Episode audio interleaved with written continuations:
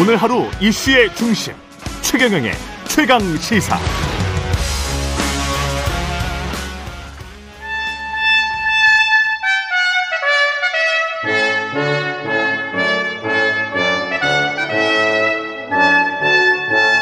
네, 매주 월요일 영원한 현역 박지원 전 비서실장과 함께하는 고품격 정치 토크 박지원의 정치의 품격 박지원 전 대통령 비서실장 전 국정원장 나와 계십니다. 안녕하십니까? 네, 안녕하세요.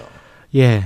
그 유승민 전 의원의 말대로 난리가 났습니다. 세게 말씀하셨대요. 예, 난리가 났습니다. 근데 사고는 대통령이 치고. 예. 근데 외부에서 보기에도 저 같은 그냥 기자가 보기에도 이게 급변해 버리네요. 이렇게 법원 결정이 나오니까. 처음부터 뭐라고 그랬어요? 이건 윤석열 대통령이 리더십이 음.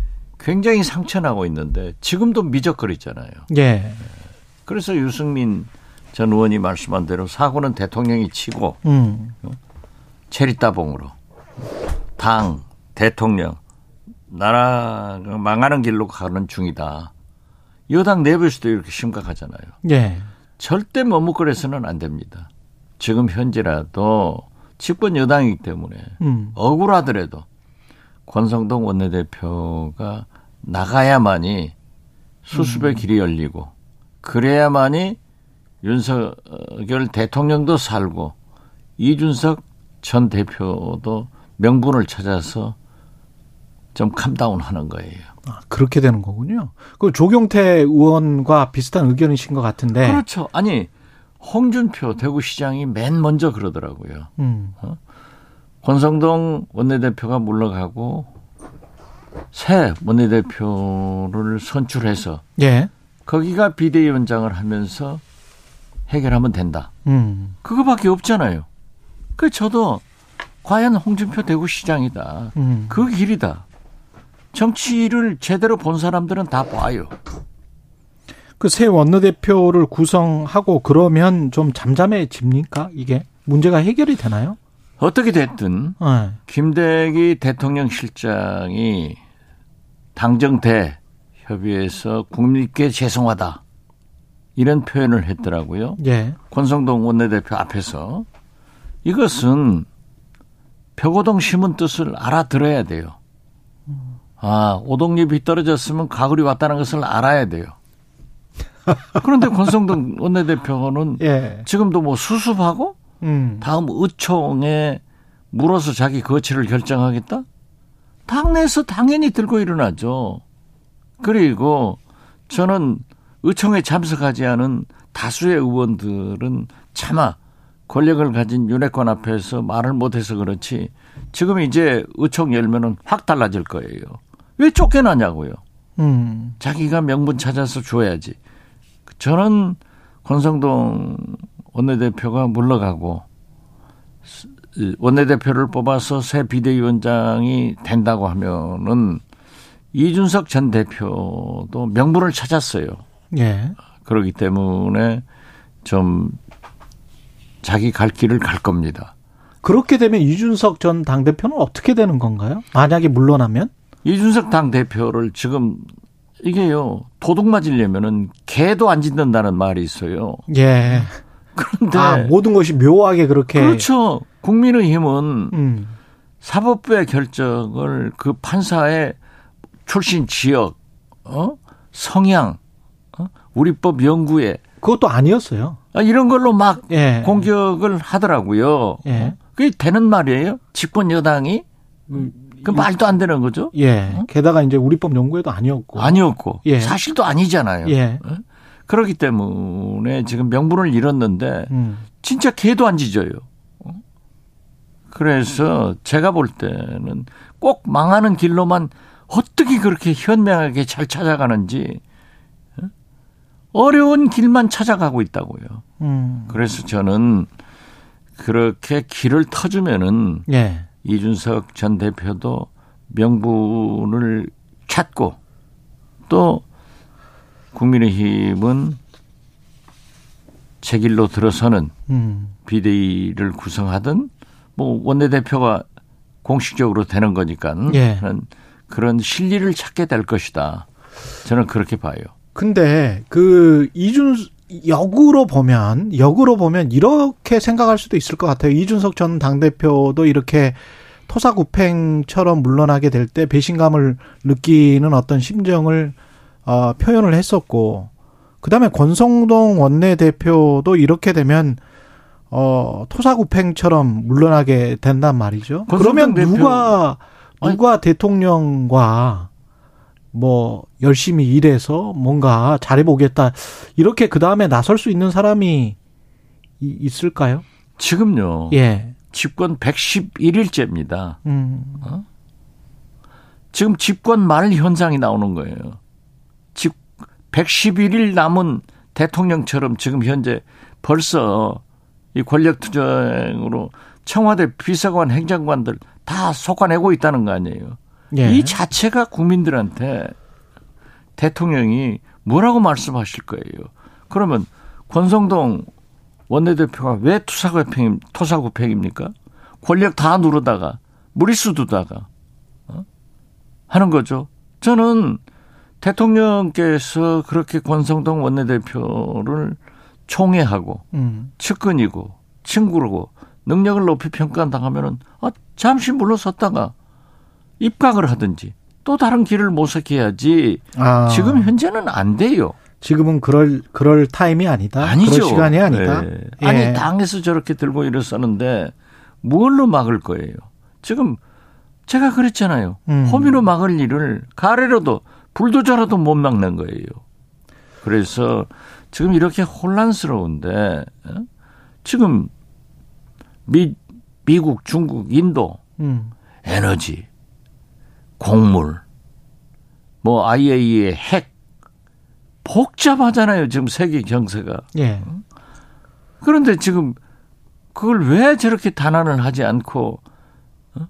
미적 미적거리면은 지지도만 더 떨어지죠. 음. 그래서 저는 이준석 대표 전 대표는 토사구팽 당했잖아요. 예. 그리고 아주 못 돌아오게 체리 따봉으로 만드니까 어? 법원에 판결을 받아서 예. 비대위원장이 인용이 됐단 말이에요. 음. 그러면 여기서 집권 여당답게 책임을 통감하고 권성동 원내대표가 물러가주면서 새 원내대표를 빨리 구성해서 지도 체제를 갖춰야지 저렇게 있으면 그게 말이 되겠어요? 이 상황에서 대통령은 어떻게 해야 됩니까? 당에 개입을 해야 되나요? 대통령은요. 예. 자꾸 거짓말 하시면 안 돼요. 음. 당무 개입하지 않는다? 체리 따봉도 하고 몇 번 했잖아요. 지금 보십시오. 대통령 취임식 초청장 명단도 초청장 명단도 없다. 하다가 행안, 나오잖아요. 행안부에서 그렇게 말했었죠. 없다고. 행안부도 예. 그러고 예, 대통령 청와대 예. 대통령 대통령실도 말하고 음. 이게 뭡니까? 대통령이 거짓말하고 대통령실이 거짓말을 하면은 국민은 누구를 믿고 살아요? 그러니까 예. 모든 것은 집권 여당이나 정부나 대통령실이나 유승민 의원 말씀 맞다나 대통령이 책임인 겁니다. 음. 그러나 우리가 대통령 중심제에서 책임지고 어떻게 하라 이 말은 안 되잖아요. 예. 그러니까 결국 대통령은 대국민 사과를 하든지 음. 인적 개편을 통해서 새로운 것을 국민한테 보여야 되는 거예요.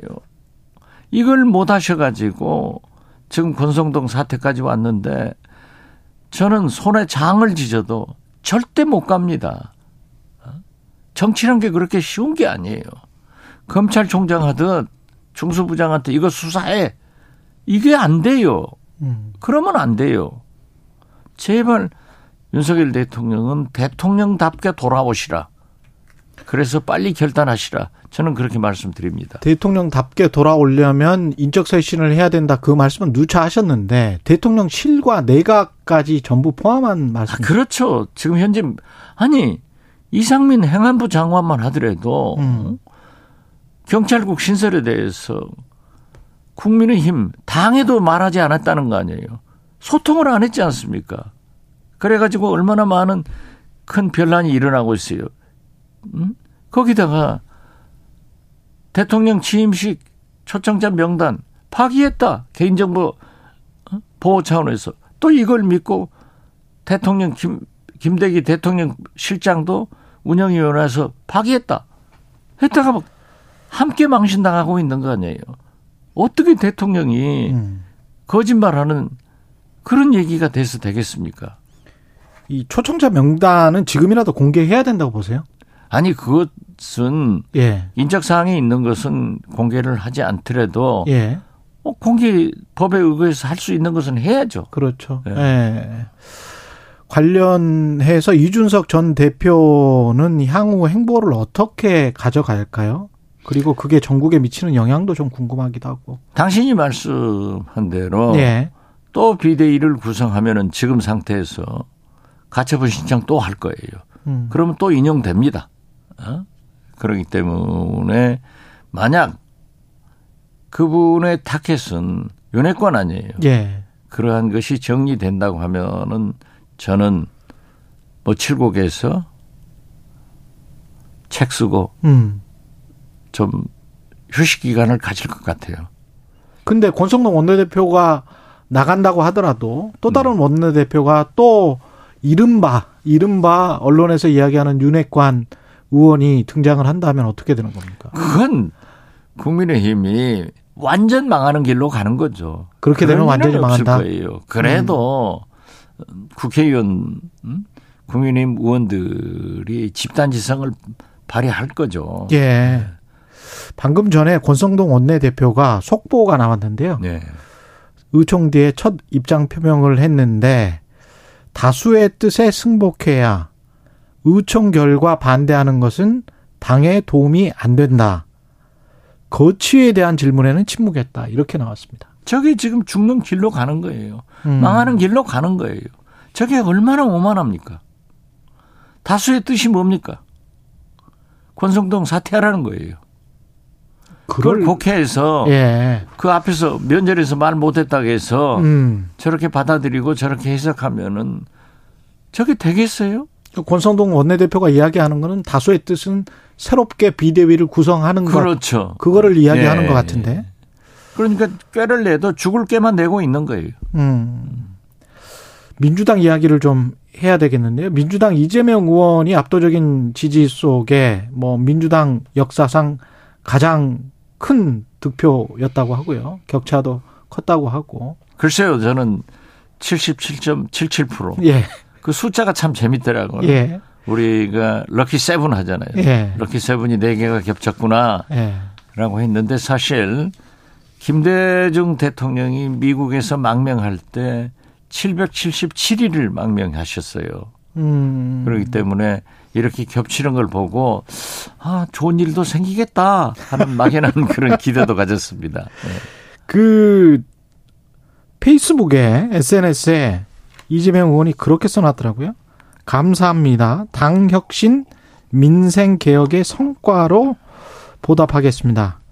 근데 이제 이게 당 혁신이 어떤 당 혁신이고 민생 개혁의 성과가 무엇을 의미하는지 이것도 잘 모르겠고 앞으로 구체적으로 좀 나와야 될 것 같고 당 내부를 추스리는 문제, 그 다음에 통합하는 문제와 지금 아무래도 전국이 강대강으로 갈 수밖에 없는 그래서 윤석열 정부와 어떤 식으로 또 민주당이 자리매김하는 이거는 어떻게 보십니까? 제가 어제 SNS에 올렸더니 예. 기사들이 많이 났더라고요. 예. 어, 심지어 어떤 분은 박 실장이 얘기한 대로 어, 이재명 당대표 수락연설이 같다라고 음. 하는데 똑같아요. 그게 상식이에요.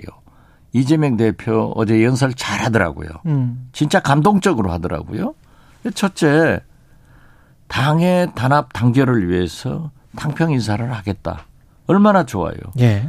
그리고 대여 관계는 민생 민생 민생이기 때문에 영수회담을 해서 민생 경제 문제는 머리를 맞대고 해결을 하는데 돕겠다. 그러나 역행하면은 싸우겠다. 음. 이런 거 아니에요? 야당의 자세가 뭡니까? 지금 현재 윤석열 대통령의 민생 경제 물가 이런 문제는 아낌없이 협력하고 잘못하는 일, 역행하는 일은 대북 정책 같은 것은 싸워야죠. 음. 그래서 나는 협력할 것은 협력하고 싸울 것은 싸우겠다. 그래서 야당의 본질을 찾겠다라고 한 이재명 대표의 수락 연설은 훌륭했다. 저는 이렇게 평가를 합니다. 대북 정책 잘못하는 일 대표적으로 그걸 꼽으셨는데 그 이재명 당 대표의 사법 리스크와 관련해서 정부가 전방위적 수사를 하고 있는 거는 맞잖아요. 그러면 그 그것 때문에 촉발될 어떤 강대강의 전국 국면에 관해서는 어떻게 생각하시는지. 그러니까 진보 세력의 단합. 네. 우리 민주당 국회의원들 당직자 당원의 단합은 대북 정책에서 나와요. 음. 어? 윤석열 대통령 보수의 상호주의가 있다가 하면은 진보의 해표 정책이 있는 거예요. 예. 그래서 확실하게 각오를 세워서 대북 평화 정책을 천명하면은 뭉쳐집니다. 그리고 사법 리스크가 있는 건 사실 아니에요. 그렇죠. 이건 단합 단결되면은 극복할 수 있습니다. 아, 단합 단결되면 네. 극복할 수 있다. 그리고 이재명 대표가 그걸 디테일로 빠지면 집니다. 음. 그러니까 담대하게 나가야 돼요. 그 담대하게 나갈 때 이제 그 당 내부에서 그 공천 학살이랄지 이재명 개파가 싹쓸이 할 것이다. 뭐 이런 이야기는 어떻게 보십니까? 그건 아, 과장된 것을, 겁니까? 그런 것을 불식하기 위해서 예.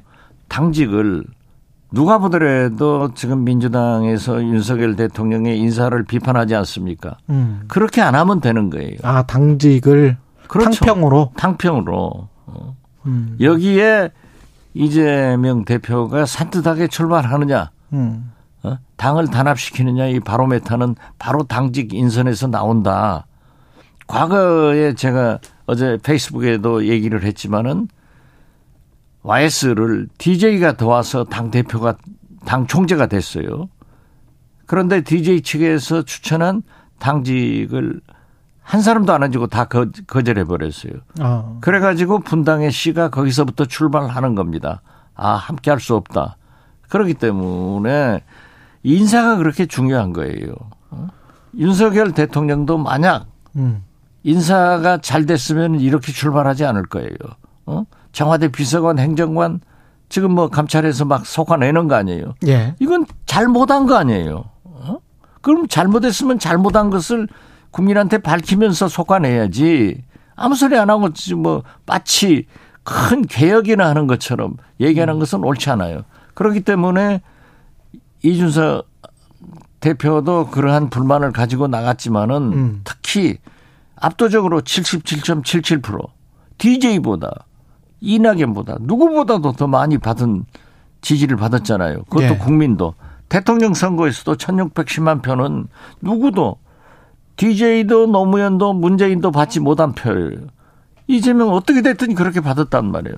그렇기 때문에 그 산뜻한 출발을 위해서는 윤석열 대통령의 비난받는 인사에 반대로 해야 된대. 탕평 인사를 해야지. 쓴소리 하는 의원들도 막. 아, 그렇죠. 그렇게 해야 단합식 되는 겁니다. 근데 그렇게 되면은 당원들이 반발하지 않을까요? 이재명 의원을 열렬히 지지했던 당원들은 다른 생각인 것 같은데. 그 당원들이 생각해야 됩니다. 아. 이재명을 무엇이 되기를 바라는 거예요.